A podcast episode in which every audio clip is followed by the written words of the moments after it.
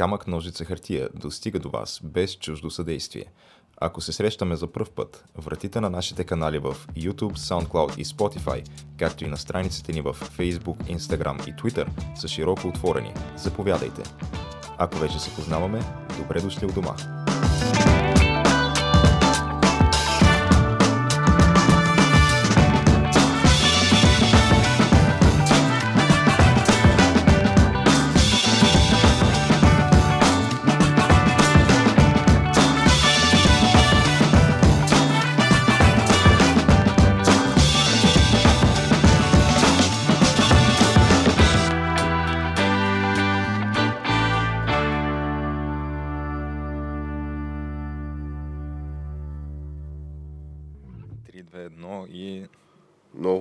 Много отлитане, да. Това път ще трябва така да водиш, защото почерка ти е малко трудно за разчитане. Да, не знам. Малко е фелшерски, да. Да. Той почерк, между другото, аз си бях намирал, кога беше, преди няколко години, такива тетрадки от първи, втори клас, там занятията по кръснопис, ако ги помниш. И буквално няма нищо общо с това, което виждаш тук. Ема, те там те оценяват все пак по кръснопис, ти имаш по 30 секунди да изпишеш една дума, примерно. Това е така. Ама аз така продължавах до, мисля, примерно четвърти или пети клас. Си пишех с първоклаския ми, нали, първолашкия ми почерк. Обаче... Тоест, ръто по това там така и после точно така. Да, ето е с чашчица. Ме винаги ме е много смешно, като видя някой да има хора, ето вече като възрастен още така си пише. С ченгелчетата от първи клас. Ама, примерно, виж тук бъто, да речем. Ето, това е бъто. Не извинявам се на нашите зрители. Бъто, между другото, е да, така се вижда се, че оттам е дошло. Не, аз това ще я ти казвам за бъто и дъто и какво беше още. Някакви такива букви. Дето четвърти клас имах уроци по история, при, нали, Бог да го прости, учителя ми по история. И почва да пише той и аз гледам и нищо не разбирам. И в един момент, нали, разбрах какви са тия букви, той пише много така, някакъв супер рязък стил имаше. И такъв към я го пробвам и то се оказа, че по-бързо просто се случва така нещата. И съответно аз завинаги съм повреден на тема кръснопис от учителя си по история. Поне не си от тия хора, дето единствената разлика при тях между Ш и Т е, че слагат някаква черта отгоре или отдолу. Да, бе, то това. Аз това не го разбирам. И аз не го разбирам. Пишеш една и същата буква и слагаш някаква черта. Това мисля, че не е нещо от български език. Може би нещо от български език. От какъв тип ръкописна норма го има, не знам. Според мен някой си го измислил. След това супер много други хора са казали, това е гениално, аз мога просто да пиша така и да слагам една черта. Да, то е буквално цъка и черта. Тук точка там. Да. Уникално. Но добре, бе, Геш, няма проблем, ще ти помогна, нали, да разчетеш. И то може би така е едно овървю на темите да дадем за нашите слушатели и зрители. Какво има на първо място? Има GameStop. Да. Това е един известен магазин, физически магазин за пазаруване на компютърни игри. Що пък той да е известен. Сега ние камък ножица хартия си говорим за компютърни игри от време на време, така че не. Сигурно ще е нещо такова, някаква игра излязла. Някаква игра излязла нещо, да. Как се казва, Power to the Players, това е мотото. На второ място, какво е това? Proud Boys. Това Proud Boys, това то наближава Pride. Най-вероятно пък да, това ще е нещо свързано с Pride-а. Аз ще я предположа да не би да е свързано с GameStop, това да е някакъв клан, някакъв отбор, да, геймърски, да е. В момента в гейминга, нали, много така се дава, как се казва, видимост на LGBTQ2A+, нали, хората. Между другото, вече и с портала доста често можеш да видиш гейминг новини. Така, защото, да, имаме тук там по международните отбори някакви българи на топ ниво, между другото, световно. По Counter-Strike имаме, по Dota имаме. Имаме, да, имахме и шампиони по Warcraft и някакъв цял отбор нямахме ли по Dota? Имахме шампион на световните киберигри там някъде начало 2002-2003 година по Warcraft 3, да. Имахме, да. Ама и по Dota мисля, че то кой беше отбора в Heroes of the Storm, беше в Dota, или беше дето... Общо дето имаше 2 или 3 българи в него, мисля. Но както и да е, нали, то като става дума за Proud Boys, нали, може би и Robinhood, което го няма, нали, тук да го споменем, но всички знаем Robinhood, нали, това е такъв художествен герой, който това, което прави, е взима от богатите и дава на бедните, естествено. Да. Той е безусловно добър, нали, Робин Худ, и социалист, нали, оказва се от днешна гледна точка. Нали, против олигарсите, против лордовете, нали, ако го отнесем към него времето, и за това ще поговорим. Рики Вон, това е някакво странно име, но както казва Бой Михайлов, чики Рики да има малко в нашия епизод. И тия всичките неща са с скоба пред тях Sleepy Joe. Сега няма как да не споменем нашия... Аз много станаха прякорите, много такива кодови названия, някакви, не знам. И последно има тук разни неща за България, които не са толкова интересни. Ще видим дали ще стигна време. Но, Геш, аз ти предлагам да спрем с тия тук кодови наименования и такива тизъри. Аз съм си пил кафето тази сутрин, така че надявам се да не се прозявам твърде много. Сега не мога да го обещая това. Аз съм пил зелен чай, така че може и да вкарам някоя друга прозявка, не мога да гарантирам. Абе, стимулантите, назобени сме се с стимуланти и тук остарум, надяваме се, че това ни е пик остроумието в момента, да почнем от Power to the Players, Геш. Много як да висима тия GameStop, в смисъл, защото 2021, както и предната година, ние с теб коментирахме, че ето, нали, свърши 2020-та, кой си сложи в Twitter билото 2020 Survivor, кой не. Но отдъхнахме си така. Ето и лошия оранжев човек, нали, него го няма в Белия дом. Нещата се нормализираха. И откакто се нормализираха нещата, имаме такова штурм на Капитолия, ако можем да го наречем штурм изобщо. Мощно циврене и луд авторитаризъм от американската власт. И изведнъж GameStop с парото за първите за новините. Всичките тия неща, окей, гледаш. Аз гледам CNN, там такива неща няма. По CNN там всичко е цветя и рози. Най-важната тема на деня е кучетата на Байдън.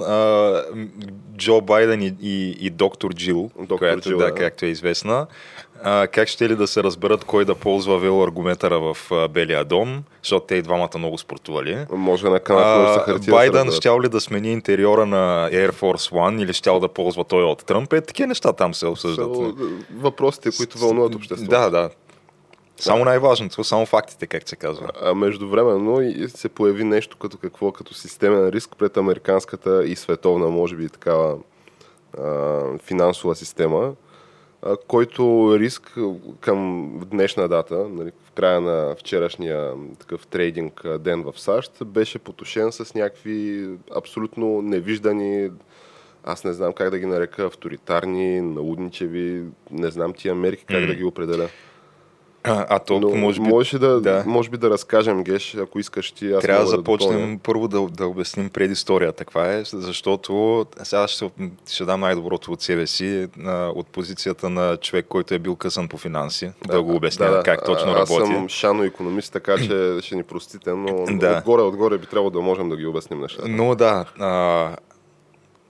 GameStop защо влиза в новините? Защото някакъв мултимилиарден хедж фънд, който с какво се занимава точно хедж фънда, то се съдържа в името му, хеджира срещу някакви рискове чрез операции на стоковата борса.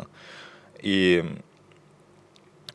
те са купили някакви къси позиции на акции на GameStop. Като късата позиция какво представлява? Това е един вид, ти залагаш, че някаква акция ще и падне стойността в краткосрочен план и спечелиш от това. Като самата финансова операция, мисля, представлява, ако ти ги държиш тия акции, аз идвам при тебе, купувам ги от тебе на една цена. Даже не задължително, аз доколкото разбрах, може и просто да ги вземеш назаем, примерно да ги от някаква инвестиционна банка.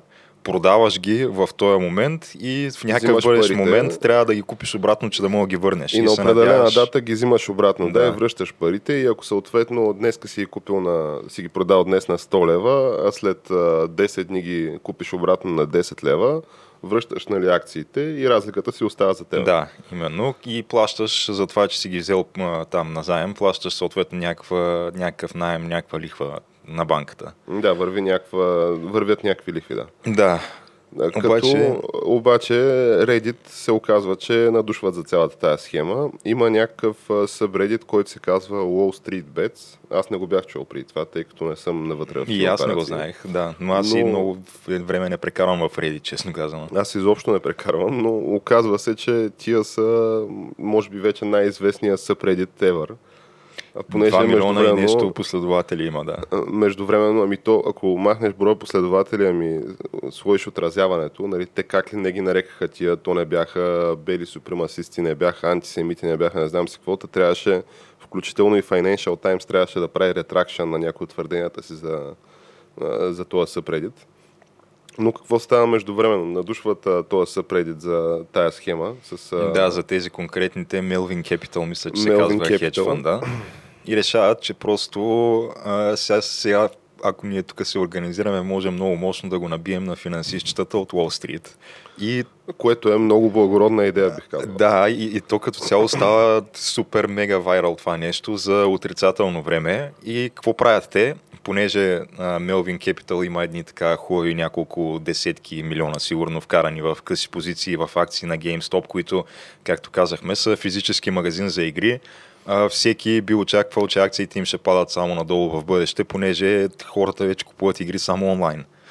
И обаче да, тези от Reddit започват масово да купуват акции на GameStop и цената на акцията на GameStop почва стремглаво да се покачва, като мисля, че в началото е $10 и в последствие стига по някое време до $500. Значи аз за $4 бях гледал преди началото на целия този камошен, т.е. преди около, да речем, седмица и нещо. И стигна над 400, което са 10 000% ръст. Като, нали, те освен от там тръгва това вайрал меме, да го наречем, от Reddit, но то в един момент всеки разбира за тази схема. Отделно ти виждаш как някаква акция прави от ден на ден някакви, как се казва, безпрецедентни гейнове. Съответно, все повече хора влизат и набиват пари в нея. До момента, в който тази акция не става, нали, $400+, 10 000% ръст, и въпросните Melvin Capital не са вътре с потенциално вътре, защото те днес трябва да заключат позицията си, да я затворят. Ако не се и затворили вече, но днеска принципно е крайният срок по договор. Те са вътре с някакви потенциално десетки милиарди.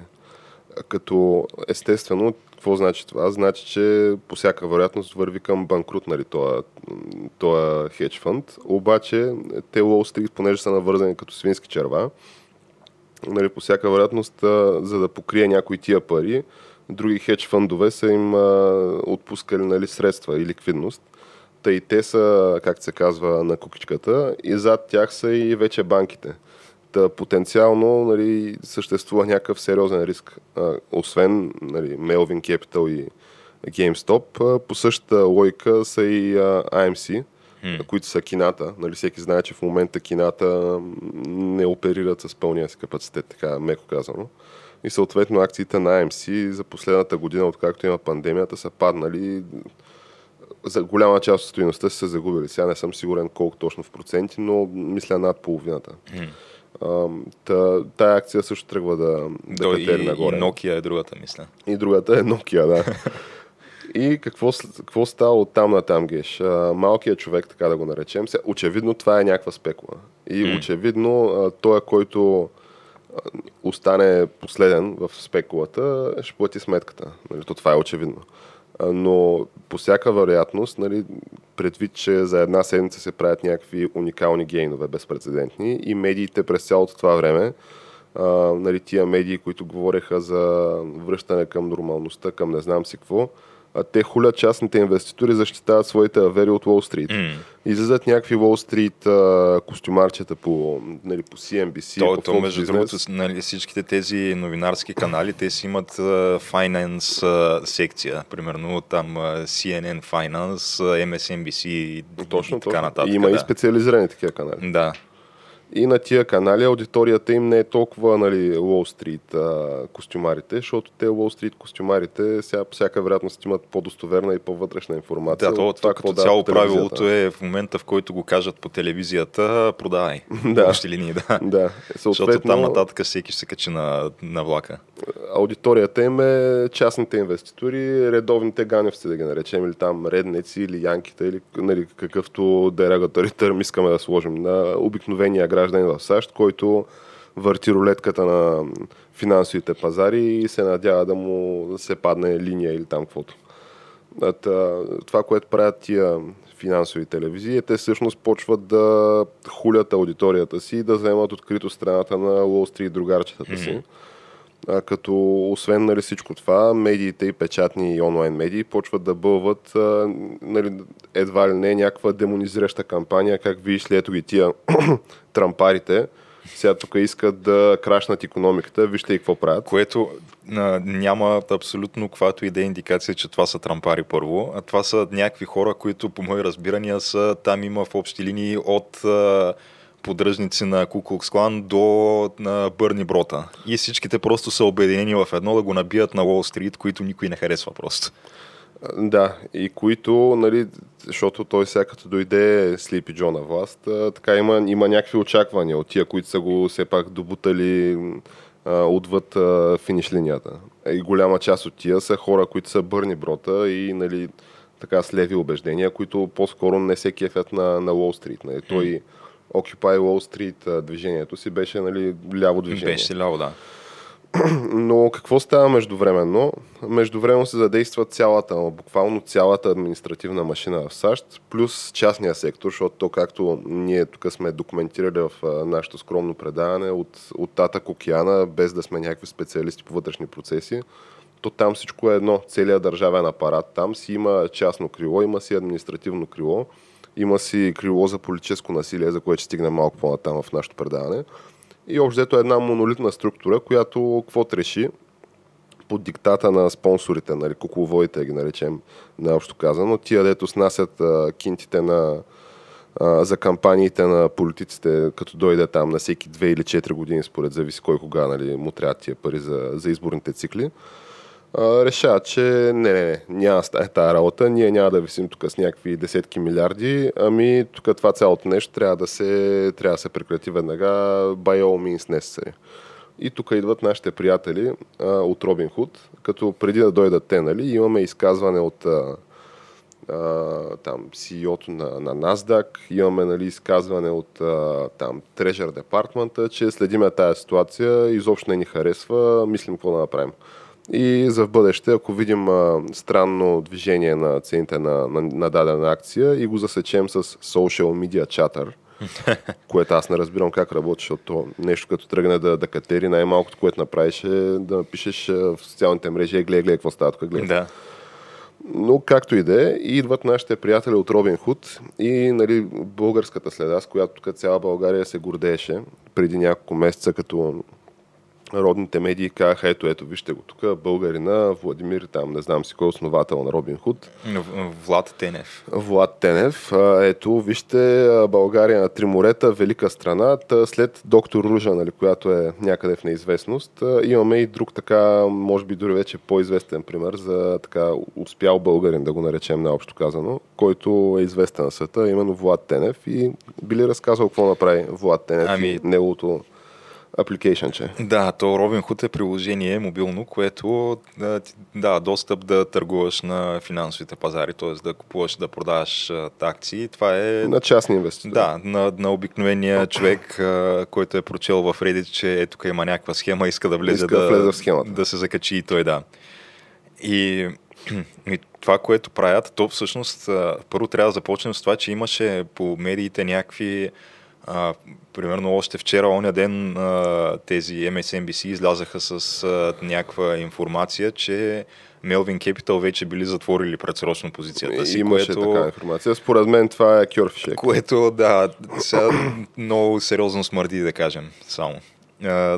Честно казано, Melvin Capital имат такъв огромен интерес някой да си мисля, че са затворили позицията си и да си мисля, че край свърши схемата, продавам, за да дропна цените на акциите. Да. Което и стана под някаква форма вчера. Защото вече акцията, мисля, че е около 200 и няколко долара, нали? Не 500 долара. Да. Те излязаха с тази информация, а после това приложение Robinhood просто забраниха да се купуват акциите на GameStop, на AMC, на Nokia и още няколко други, мисля, че компании, което на практика означава, че ти слагаш стоп на покачването на цената на тая акция и тя от тук нататък може да върви само надолу.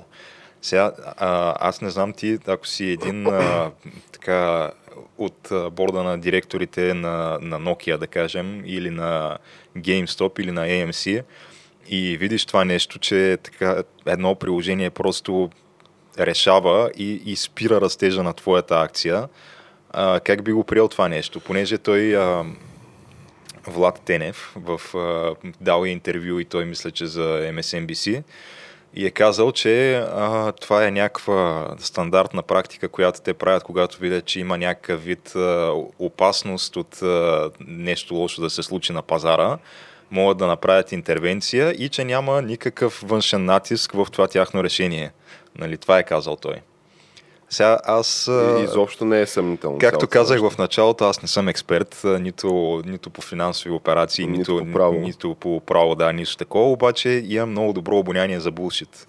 И то е толкова добро, че така през океана мога го надуша този булшит. То смърди се, не трябва да видиш. През половин планета разстояние мога да надуша булшита на господин Влад Тенев, гордия българин, с който всички се гордеем тук. Ох, слава Богу за Влад Тенев. Чай ти, да не забравяме, че друга любопитна подробност. Над половината юзери на Robinhood притежават някакъв вид собственост, нали, под формата на акции в GameStop. Тоест, това, което правиш, е кажеш на половината си юзери, сори, ама верите от Wall Street са им по-интересни, защото на мен ми предстои да направя IPO и това IPO искам да струва милиарди, ако не и десетки милиарди. И сега ние, ако прецакаме аверите от Wall Street с някакви десетки милиарди, като дойде време за IPO-то, аз няма да бъда богат, тъй че fuck those losers, както казват нашите приятели от Blizzard, пийте по една студена вода, защото освен всичко останало се появяват информации, че видиш ли, те освен че решили да... Защото ти виждаш как супер мощно дропна за половин ден тая цена. Анаунсмента на Melvin Capital не е от вчера, е от този ден. Тоест, ако нали, щеше мощно да се продава, нали, някой ако се беше вързал на тая кукичка, че видиш ли, затворили сме позициите, спокойно продавайте, това щеше да стане сряда, нали, а не вчера четвъртък. Та вече се появяват информации, че тия, сега не знам колко достоверни, обаче супер много юзери постват скриншоти от директно от апликейшена си, където освен, че първоначално не можеше да купуваш, нали, нови акции, да вземаш нови позиции на GameSpot, вече директно си постват, нали, скриншоти хора, как автоматично са им продадени, нали, са им затворени позициите на някакви по-ниски цени. Тоест, ако в момента се трейдва тая акция на $300 към момента, в който, нали, е направен скриншота, пише, ти току-що затвори, еди си колко такова, там позицията се из колко акции на цена от примерно $120. Как става това? И въпросът е как става това. Ама то вече ние живеем в толкова клонски свят, че то буквално е, наистина няма по-добър начин да го опиш, освен тотална колонада, разбираш. Не, просто наблюдаваме пълен разпад на всякакъв вид институции, на всякакъв вид права и на пълно беззаконие. Да. Защото, сега извинявай, обаче ти си събрал юзербейса, нали, защото има си някакви там периоди от лайфсайкъла, нали, на такъв тип продукти и общо, като събереш юзербейса тип Facebook вече или Robinhood или който и да е, някой да те бутне, освен ако, нали, централното правителство не реши да предприеме някакви регулаторни мерки, така че да наиграе. Само, че те никога няма го направят, защото, нали, централното правителство е на... не само в САЩ, според мен навсякъде по света, освен да речем в Уганда, е на каишката на Big Tech.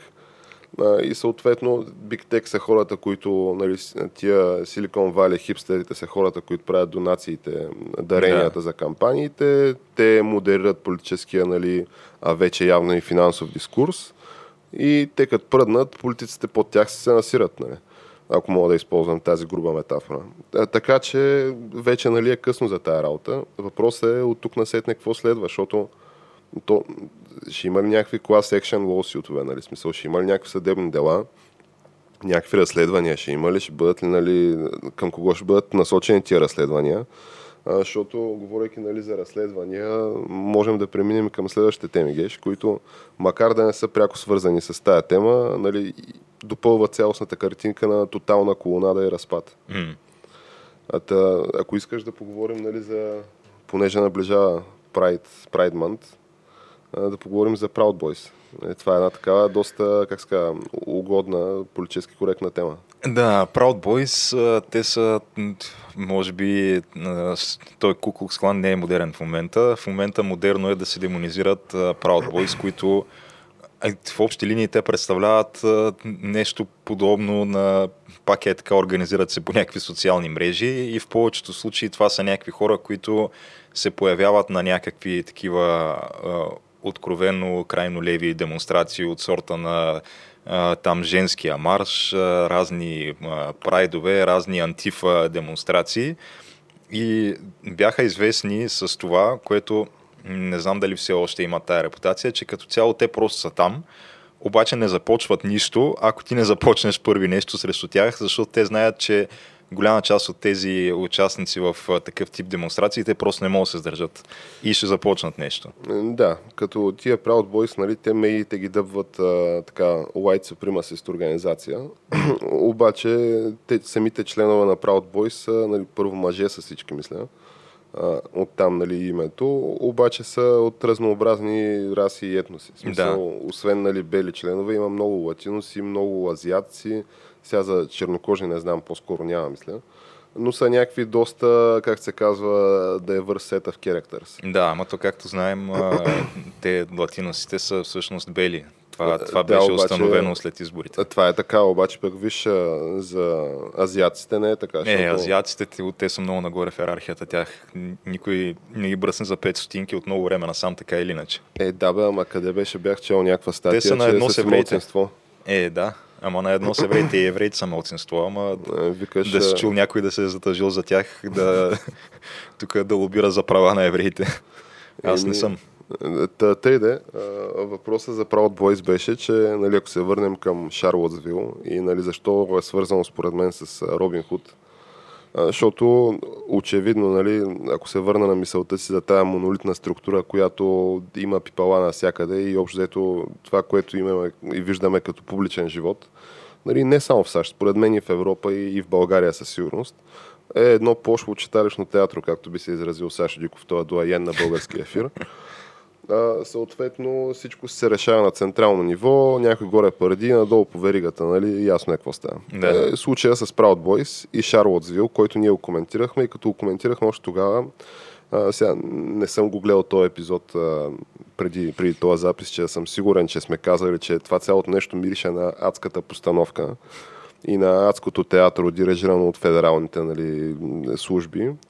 Ама така, колкото се познавам, най-вероятно сме го отбелязали този любопитен факт. И какво 3 години по-късно, 4 години по-късно излиза любопитната информация, че лидера на Proud Boys, това ултраудобно медийно плашило, който е някакъв латинос, между другото. Който е някакъв Фернандо Торо или нещо, да, е такова. Някакъв латинос е, видиш ли, Рафаел Надало е федерален информатор, който, нали, тия данни излизат през Reuters, които са си осигурили достъп до такива съдебни протоколи в, мисля, в Майами или някъде в Флорида, мисля, при които общо взето той е хванат 2012 година в някакви турбокошкарски схеми, с още някакви хора и му е намалена присъдата от 30 на 16 месеца. В резултат на което тия са го хванали, нали, да съдейства. И той е изпял, нали, общо взето, мисля, че 13 души е вкарал в затвора към 2012 година. Нали, чрез негово съдействие, нали, са установени и осъдени 12 души. А като от тогава до сега той изведнъж става, видиш ли, лидер на някаква такава организация, която първо е супер удобна, нали, за демонизиране. Нали, ети ги лошите отдясно, ети ги лошите отляво. Сега, какво ще рече това? По всяка вероятност, аз съм 100% сигурен, то някакво друго да е. Но тази неорганизация е идея антифа, нали, главните там, ако не лидери, нали, защото такова нещо няма според Джо Байдън, т.е. да има лидер, трябва да има структура, но главните агитатори, да ги наречем, както и главните агитатори или лидери или каквито и да са на тия Black Lives Matter, там военното им крило или както да го наричаме, 100% и те са федерални. То някакво друго е. И изведнъж решават, нали, двете страни си спретнат едно читалищно театро в Шарлотсвил, където имаше и жертва, между другото. Да, имаше. И съответно отдясно видиш ли федерални, се бият с отляво федерални и бълъците по средата го, нали, изяждат, като, нали, освен непосредствения ефект на бълъците, които изгърмяват покрай самия ивент, имаш и мощни кампании на демонизация и още по-крути мерки. Така, например, още по-пресния пример, штурма в Капитолия. То не можеш да ме убедиш, че и в това няма някаква федерално участие. Да, то просто някак. Както си говорихме преди началото на епизода, винаги когато някакъв вид демонстрация ескалира под една или друга форма, и според мен трябва да имаш винаги едно на ум, че това може и да не е изобщо случайно. Защото то на практика отнема една искра в общи линии да подпали огъня в повечето случаи, особено като имаш някакво така потиквано от страна на всички информационни медии мощно разделение на обществото, което ти го подклаждаш и накрая като фърлиш запалката и то пламва. И запалката тя може да е под формата на едни 20 на 30 души, които си пратил да отидат там, просто те да започнат самата България, ескалация. Буквално да. Всеки един протест, който някога съм виждал, рано или късно става това. В България това, да, много пъти сме го виждали обикновено. Идват с футболните качулките и камъните, да. Фърлят камъните по милиционерите, изведнъж, нали, ти, който си на първите редици се оглеждаш, а тия вече ги няма, обаче палките, нали, те летят към главата. Да. Така да, по същата схема работи и това в САЩ, нали, очевидно. Само, че там, то не е само, че, защото тук е същата работа. Медиите и те са, нали, на хранилка при федералните служби, сили, както искаш ги наречи. И общо взето всичко е, нали, едно монолитно цяло. Като защо се прави това, според мен, естествено, за да установиш още по-тотален контрол и да приложиш още по-драконовски авторитарни мерки, които, нали, мерки да можеш да ги оправдаеш с шано режисирания ивент, който самия ти си сътворил. Ето, например, говорейки за крути мерки, нали, срещу на практика дисиденти, нали, в смисъл, защото дисидент аз го разбирам като човек, нали, който е против установеното статукво. Независимо, нали, дали е ляв, десен, централен, всякакъв дисидент, но имаме примера с безпрецедентния пример за повдигнати обвинения за до 10 години затвор за интернет меме. И това, аз такова нещо не очаквах, но не знам защо не очаквах при положение, че то буквално някакво друго да стане, освен това. То това с тия мемета вече стана супер мейнстрим и те действително имам чувство, че по някакъв начин уорпват реалността, защото ти виждаш някакви, нали, нещо супер лесно смилаемо с някакво обикновено, нали, послание, което може да е всяко това послание, но много лесно така визията и посланието, нали, работят в едно цяло и ти се набиват в главата и ти прокарват някакви като цяло анти-естаблишмент идеи. Нали, тип, ето, то вече и в реалността почват сами да се правят меметата от типа на GameStop Power to the Players. So, what the fuck? Но да, човека е един от най-известните Twitter профили по проучване на сега, не знам, на Associated Press ли да беше. Той бил на 87-мо място, мисля беше, 80 някое място по влиятелност в 2016 президеншъл елекшена. Нали, той е, нали, съответно Тръмп поддръжник, който се определя самия той като white nationalist, т.е. от лошите, нали, от крайно десните. Нали, той не крие, че е супер крайно десен, но такъв геймваше системата по него време, нали, Twitter, за да може да има трибуна. Имаше адски много фолуари, помня. Но по-интересното е, че той е бил по-влиятелен в Twitter от Twitter-а на Drudge Report и от, сега ще излъжа, ама някаква голяма медия беше тип CNN, MSNBC, някакво е такова. Той има много повече рич. Тези медии CNN, MSNBC са някакви много добре познати имена, обаче на фона на интернет като цяло са доста дребни. То има канали в YouTube, които са някакъв е такъв като мен и тебе, решил да почне да покрива новини и го гледат тройно повече хора, отколкото една емисия на CNN по телевизията. Еми аз този ден гледах нашия приятел Брайан Стелтър ли се казваше? Reliable Sources. Reliable Sources, да. The Media Watchdog. Точно така. И той беше поканил, първо, че така няма да се въздържа да се довърша мисълта, но така изглежда по доста специфичен начин и едва ли не, ако се вгледаш достатъчно внимателно, нали, може да видиш омразата в очите му. Така се изразя. Той беше поканил... Между другото, този човек има една от най-крипи усмивките на света, освен това. Турбокрипар. Да. Но той беше поканил експерт да коментира изобщо цялата тази ситуация с какво правим с инфлуенсърите и с YouTube инфлуенсърите и с изобщо хората, дето сами са си медии.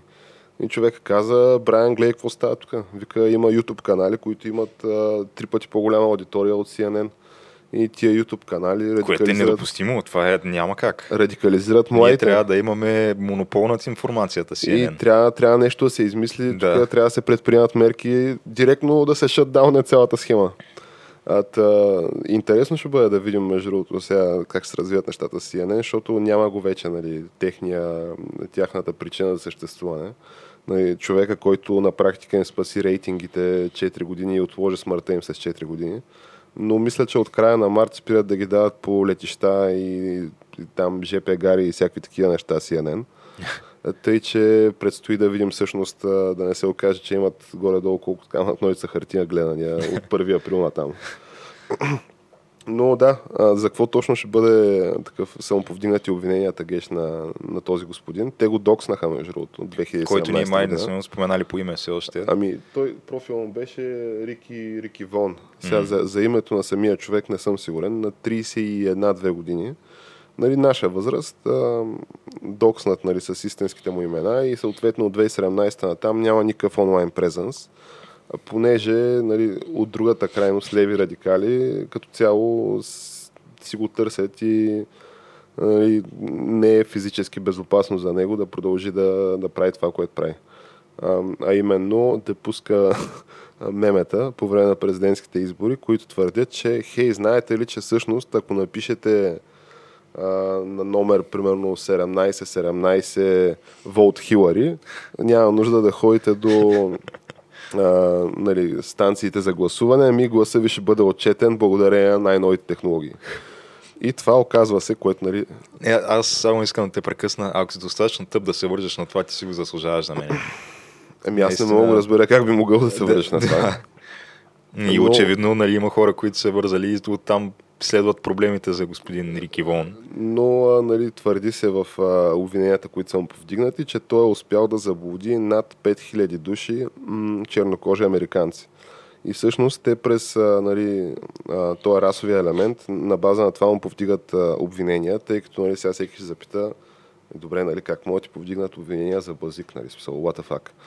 Оказва се, че може на база на някакъв закон, който е още от времената на Куклукс клана, където като са дали права на афроамериканците да гласуват, е било нормална практика пред секциите за гласуване да има някакви клансмени там с качулките, с въжетата, с пушките, които директно са гонели такива чернокожите, които са, нали, искали да се упражнят гражданските права. Да, използва се и този закон, че видиш ли, той на практика е направил същото, се предотвратил ги е да гласуват. Сега не знам как се докаже, че тия 5000 души не са гласували. Нали, това че примерно има някакъв там пратен СМС, имат 5000 СМС от 5000 номера. Въобще имат това с, нали, с факта, че не са гласували, не знам, но първото това и няколко допускания има. Първо ти трябва да наистина да речем, че на него може да му е конфискуван телефона, ако този номер е водил към неговия телефон, което би било малко тъпо от негова страна. Но да речем, че добили са информация по някакъв начин от за това колко СМС-а са изпратени реално на този номер, който той е дал, с въпросния текст. Но след това ти трябва да добиеш и базата данни на мобилния оператор, за да можеш да разбереш, че всъщност 5000 от тия номера са примерно на чернокожие. И след това трябва това да го сравниш пък по имена с хората, които са гласували реално на изборите, за да видиш, че тия хора липсват в листите или в листите на хората, които са подали бюлетини. И тогава чак да повдигнеш това обвинение, защото аз иначе не виждам каква стойност има в него. И то дори всички тези неща да са на лице, да си доказал всичките тия неща, пак няма никаква стойност в това, защото той човека си го е поснал това в Твитъра, където има не знам си колко милиона последователи, от които само една част от тях са черни, по-голямата част по всяка вероятност са бели. А то не е по никакъв начин това насочено и да казва, примерно, той да се представя за черен и да казва: братя, гласувайте тук на този номер. То е абсолютно не обременено с никакъв вид расова насоченост това меме, а ти го обвиняваш на база на това, точно на база на някаква расова дискриминация.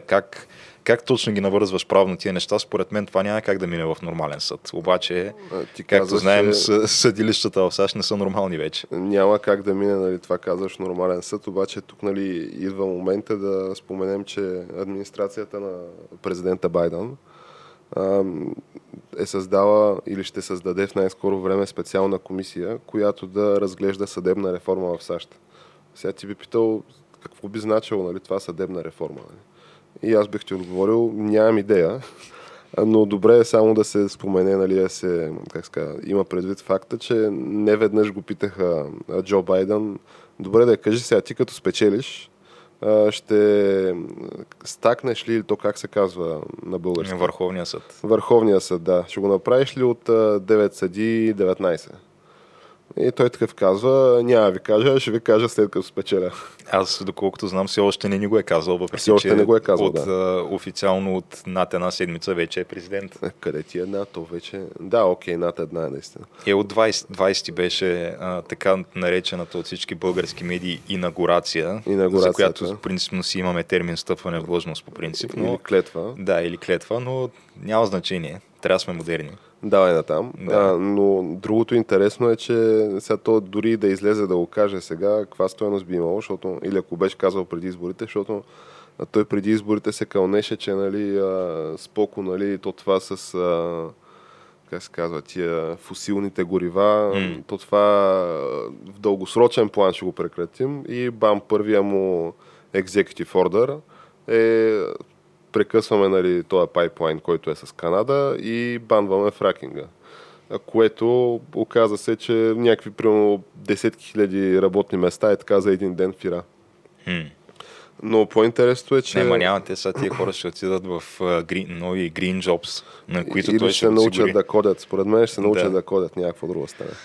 Другото любопитно е, че сещаш се, Геш, как 4 години плюс слушахме, че той Тръмп е руски диктатор, нали, пионка. То какво ли не слушахме, но имаше едно нещо, под което беше все едно, под шапката на което бяха всички останали неща, именно, че вижте го, нали, той е заплаха за демокрацията, това е диктатор.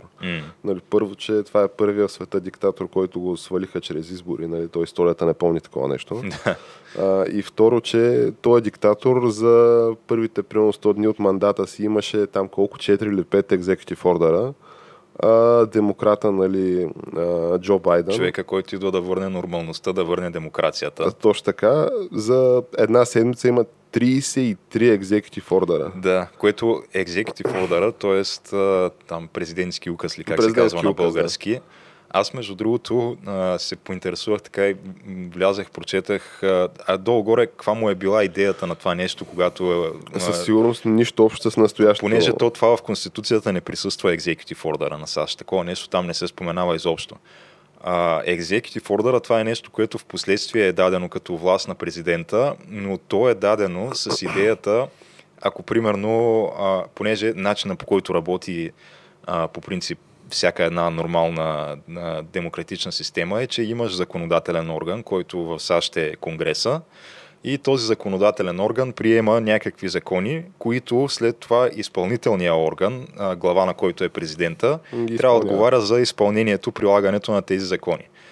Само че по някой път се случва така, че да речем законодателният орган решава нещо. Той, примера, който беше даден е, да кажем, жената ти възлага да измиеш чиниите. Обаче ти, за да измиеш чиниите, трябва да имаш веро, трябва да имаш гъбичка, трябва да имаш те такива неща. И съответно президента има тая власт да издава президентски укази, за да може да си осигури нужните средства, за да вкара в действие решенията на законодателния орган. Само че това е естествено изродено до крайни пропорции, докато стигне до днешната си форма, която днешна форма е, то на практика е едностранна законодателна инициатива от страна на президента. Той решава, това ако трябва да минава тук през Конгрес, Сенат, то ще отнеме много време, може изобщо да не мине, затова аз просто ще го подпиша и минава, готово. То красотата на цялото нещо е, че защото след това тия екзекутив, там, президентски укази, нали, те подлежат все пак на съдебен контрол. Нали. Да.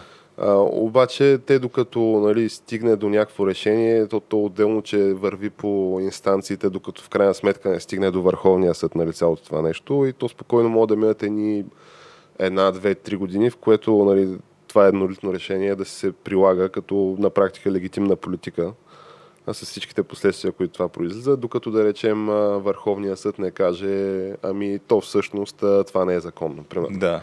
Това е неконституционно, например. Да, то тогава яка миларя. Но да, исках просто да поговорим и за това, защото ние си говорихме, Гейс, че дисидентите, освен от дясно и от ляво. Ние очевидно се разграничаваме и от крайно десните, и от крайно левите елементи. То това е очевидно. Обаче самия процес на мощно окупаване на властта по всички параграфи и в САЩ, според мен скоро и в Европа, и в България, то това отдавна е така. Ми е много така близък до сърцето и бих казал притеснителен, защото много ми напомня ситуацията на 30-те години в Европа и в човешката история на миналия век. Той по време на форума в Давос, най-такъв известният новодомец в света, президента Путин. И той така повдигна въпроса, че има някои прилики на мирал между 30-те години от миналия век и настоящата ситуация. И ти гледай какво става. Смисъл, някаква турбоспекула в финансовите пазари, супер голяма волатилност, нестабилност, политическа нестабилност. Половината население на САЩ смята, че това правителство е нелегитимно. Или айде, ако не половината, една трета, огромна част от населението. И същевременно мощни авторитарни мерки, дали през президентски укази, дали през някакви гонитби на някакви дисиденти и едва ли не установяване на прецедент, че... И всичко това, между другото, при пълно информационно затъмнение, защото хората, които контролират информация, са в кюпа. Най-красивото от цялото това нещо е, че пропагандната ръка на американското правителство или Deep State, или както искаш го наречи, CNN и останалите мейнстрим медии казаха, че то ние всъщност тия неща ги направихме там за Тръмп, да факт чекваме всяка негова дума, да гледаме под лупа всичко около него, няма правим такова нещо за Байдън, няма пък. То няма нужда просто, те няма го правят, защото няма нужда. Уникално. Защото тя излезе тази Джен Саки, прес-секретарката на Белия дом, и каза, ние ще ви казваме само истината от тук нататък. И CNN каза в скоби, how refreshing. Да. И след това излезе още на първия ден и долу-горе половината от нещата, които каза, бяха лъжа. Между другото, Байдън, когато му така, понеже той не продължава да не отговаря на въпроси, просто зададеш му някакъв въпрос, който то дори не е някакъв нападателен въпрос, а е нещо супер елементарно, което на база на логически заключения след това, което е казал неговия прес-секретар, просто това са нормални въпроси, които възникват от сорта на чакай сега, господин Байдън, ама ти каза, че имаш супер амбициозния план да почнеш да вакцинираш по 1 милион души на ден. Само че то ние вече вакцинираме по толкова, така че кой му е толкова амбициозното на този план? Той не отговаря на това. Give me a break, man. Сега последното беше, понеже... За Путин. Да, за Путин, понеже се знае, че Байдън е провел телефонен разговор с Путин. И идва този репортер, който той мисля, че е един там из цялото стадо на такива, които са отишли там да му лъскат обувките и да му масажират рамената на Байдън. Цялата през зала са такива. но този единия пак такъв посмява да надигне глас и да каже: господин Байдън, разбрахме, че сте провел разговор с Владимир Путин. Бихте ли ни казали за какво си говорихте, какво обсъждахте в този разговор? И той вика: за тебе си говорихме. Много поздравите праща.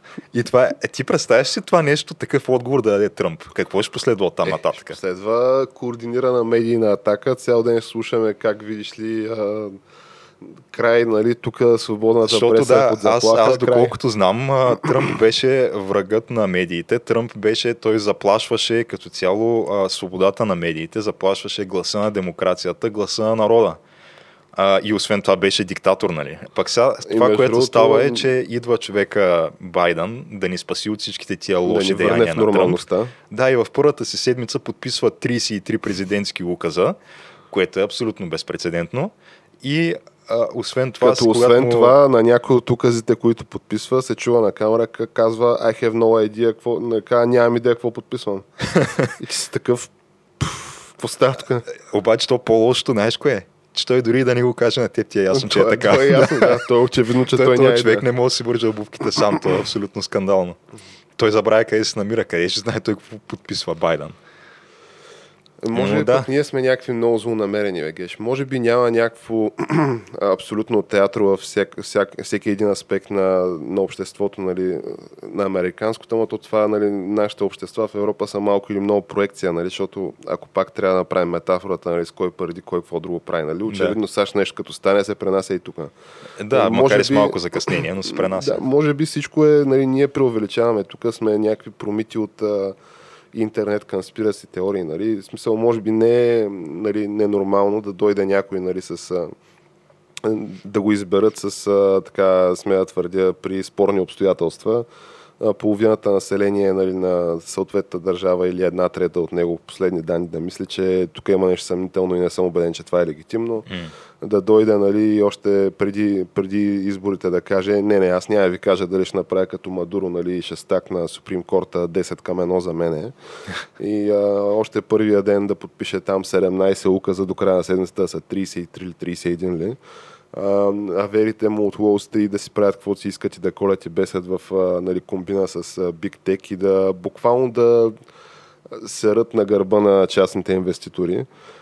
И още, и още, и още. Може би, нали, освен всичко останало, нали, политически гонения и изритване от платформите, нали, на практика от публичния площад, на което социалните медии, на всеки с някакво неудобно мнение, плюс отказ да се правят бизнеси, нали, и дори да ти оказва, нали, предоставят финансови транзакции. Плюс, между другото, на разпределение на финансови средства на расова основа.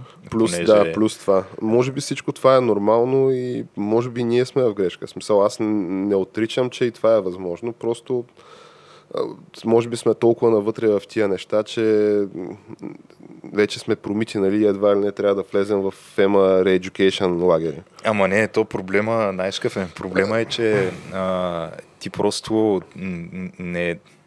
някакси не си прегърнал идеята, че несправедливостите в миналото трябва да се оправят чрез несправедливости в настоящето. Аха. Защото това е оправданието за всичко това. Ама защото, нали, това, ако расовия елемент, етнически, ако го оставим на заден план, нали, то очевидно това е, как се казва на български, как е smoke and mirrors. Нали, това е кьорфишек, очевидно. Нали, истинското разделение е класово разделение. Нали, то това се видя ултра ясно при това с GameStop, Power to the Players и Robinhood. Защото имаш си от едната страна мултимилиардерите, те си правят каквото си искат и държат, каже речи, всички, нали, за топките. И от другата страна имаш широките народни маси, които, видиш ли, те видяха надежда да направят някой лев и съответно да махнат някоя друга нула там от балансите на тия Wall Street компании и изведнъж, видиш ли, цялата машина е така штракна се с пръсти, всичко се задейства и аз почвам да очаквам вече и тия да ги, нали, да почнат обвинения да валят и там за организаторите едва ли не на цялото това нещо.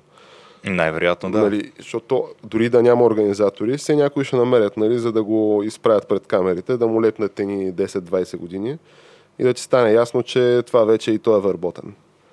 смисъл, не мога да правиш пари, само лоси. Да, със сигурност можеш да го извъртиш под някаква форма за някакъв вид финансова измама, примерно, или там зловредна манипулация на финансовия пазар или не знам още какво. Така че нищо чудно и това да стане, да. Но, нали, Robinhood, там Melvin Capital, всякакви такива, нали, тия големите, нали, корпо истории, големите пари, те ще бъдат чисти. В общи линии, да, това, което ни стана ясно тук за първата седмица от управлението на президента Байдън е, че абсолютно нищо не е off-limits, що се отнася до това да движим аджендата напред. Това е. Въпросът е, че тя тая адженда, защото няма никъде ясно заявена каква е тая адженда. В смисъл, те се говорят някакви супер такива високопарни слова се редят. Как едва ли не, тая петилетка не за 3, ами за 2 години ще свърши и тук правим политиката на големия скок и Америка вече е такава, как ска, обединена, нали, обичаме се едни други, няма, нали, крайни елементи в обществото ни и така нататък. Да. Но обаче... това е някакви заключения, които ти трябва да си направиш от несвързаните изречения на президента Байдън, който ти казва, че са поръчани нови 600 милиона ваксини, с които ще бъдат вакцинирани 300 американци. Това е такива неща. Това, да, все пак е на възраст човека. Той е на 78-9 години. Нали? По-възрастни хора от него съм виждал, деца далеч по-добре с главата. Това е така, факт. Но въпросът е, че докато, нали, ти се представя тук визията за Моркова, нали, колко ще е яко, видиш ли, ей сега тук, ей сега се обединяваме, същевременно стават някакви турбозоломи и вървят някакви, смея твърдя, сериозни репресии към всеки, който не вярва, нали, потенциално, защото, нали, съобщението е ясно. Нали, тия 10 години за мемета, федерални навсякъде, във всякакви организации, които те подтикват към насилие, нали, така, за да могат да ти организират хъни трапа, да те, на практика, да те фанат в крачка, нали. Плюс е сега като изгърмете тия, нали, някакви чучела, които ще размятат като организатори на целия GameSpot, цялото GameSpot театро, GameStop театро, няма какво да стане, освен то това си направо терор, бе, човек. Мисъл, дори в България няма такива неща, защото в България ти е ясно, че, нали, е там Хиполент, нали, Гербев, нали, някакви такива. Тук е обратното. Тук реално милиардерите, нали, все още, или айде милионерите, все още има някакви като касти, нали. И едните се борят за парите на другите и за активите, докато в САЩ вече явно това е, нали, крайната фаза на зрелия капитализъм. Нали, всичко е обединено в едни общи ръце и всичко е от едната страна. Съответно там вече проблемът ти е, нали, населението и редовия гражданин, докато в България, нали, все още не е така. В България все още е проблем са ти хората с ресурс, нали, които не са от твоята комбина там. Нали, те и те не са толкова много вече. Те вече не са толкова много. Нали, съответно това като се консолидира, нали, аз затова казвам, че гледаш САЩ, ти си мислиш за Европа и за България, защото друго някакво остане. И така, геш, ние като става дума за България, може да все пак зачекнем и тая последната тема за БГ избори. Да. Сега последни данни, гледах някакви социологически проучвания. То може би не е толкова интересно да казваме кой какво, защото тия неща се менят. Ама я кажи, според теб, защото аз, за да гласувам, трябва да се прибера до Шумен, което очевидно няма как да стане. Добре, ти няма ли вече си смениш на това постоянния адрес? Аз ще го сменя, ама то трябва да има 6 месеца уседналост. Така ли, това не го знаех. Да, може би, ако има някакъв вариант за гласуване... Аз мисля, че трябва да си собственик просто и... Не, трябва да имаш и уседнал смисъл. Ако има някакъв вариант за СМС, нали, гласуване, може да пусна СМС някой. Ама дори не бих пуснал СМС, защото то няма за кой. Но поне според мен, не че, нали, не насърчавам хората, които вярват в неща, да предприемат действия за тия неща, а именно, нали, ако те кефи слави, ми сипи си едно, пусни там Макарена, или какво беше неговото, и гласувай да слави. До синея. Но въпросът, който искате да дам, Геши, може би с това да приключим така на позитивна нотка, защото малко в черни краски го обрисувахме, нали, днешния епизод и днешната световна ситуация. Според теб, кой трябва да е министър-председател в България или как трябва да се развият изборите и кой да вземе мнозинство или при какви условия това, което виждаме в САЩ, би се повторило в българска версия, естествено, в България, което би резултирало според теб до това камък, ножица, хартия да бъде изритана от YouTube, SoundCloud, Spotify, където сетиш още? Ами то, според мен, това аз при нов мандат на Бойко напълно го виждам като възможност. Така ли? Ти смяташ, че Бойко ще го направи това? Ами... Той няма лично той да го направи. Въпросът е, че при него ще бъдат създадени предпоставките да бъде направено, да. Поне така го виждам аз. Ама не само при него. Той е просто един от тези, които... Аз честно казано... Той виждам... Има ли някой, при който да си кажеш не? При който няма това, да стане. При това сме спокойни, че всичко ще е точно. Ето това е, да. Именно, че аз си мисля, че ние тръгнали сме натам. И не виждам кой може да то. Ако имаше ти да видиш някой, който евентуално може да промени курса, по който върви България вече 30 години, ти щеш да отидеш да гласуваш за него. Нямаше да смяташ, че дори да можеш с СМС да се гласува, пак няма за кого. То просто няма такъв. Защото в Полша в момента се обсъжда закон, при който социалните мрежи, ако те баннат от техните платформи, това нещо да се разглежда да може да се обжалва в полски съд. Тоест да могат за 24 или за 48 часа да представят на съответните органи в Полша съответните доказателства, че ти си нарушил някакъв закон с твоите изявления и ако няма нарушен закон, да ти се върнат правата и ти да си обратно в социалните мрежи. Такова нещо в България никога няма да има. Ама и след 1000 години няма да има. Освен ако това не е нещо, което се направи повсеместно в цяла Европа, и тогава ние сме последните в Европа, които го имаме това. Което аз честно казано се надявам да се направи, защото имаше, ние го казахме предния път, но така европейски лидери се изказваха осъдително за нещата, които се случват в САЩ и даже се подхвърляха някакви неща от сорта на ние тук в Европа нещо трябва да направим по този въпрос, не може да оставим там... една шепа хора в Силиконовата долина да диктуват какво можем и какво не можем да говорим в интернет. Всъщност, то според мен болката и на Европа, това е голяма болка на Европа, че нямаме такава среда тук и нямаме ние такава Силикон Вали в Европа няма. В смисъл няма такава локация или такава среда, където мощно да се акселерират някакви компании от 0 до 100 милиарда за 2 години, примерно. Такова нещо просто няма в тия мащаби и съответно голямата болка е, че тия вече инструменти за публична комуникация, те всичките са в САЩ.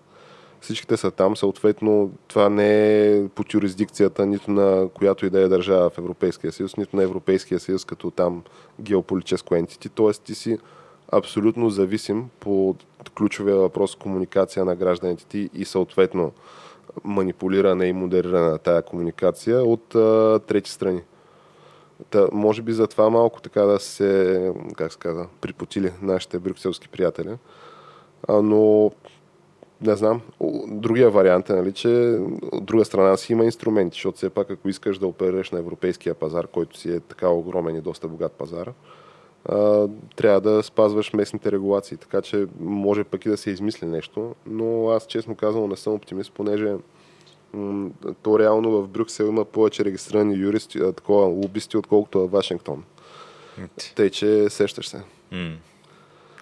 И така. Аз ще я кажа Жорж, може би, ама той за жалост се спомина вече човека без да успее да се добере до власт в България.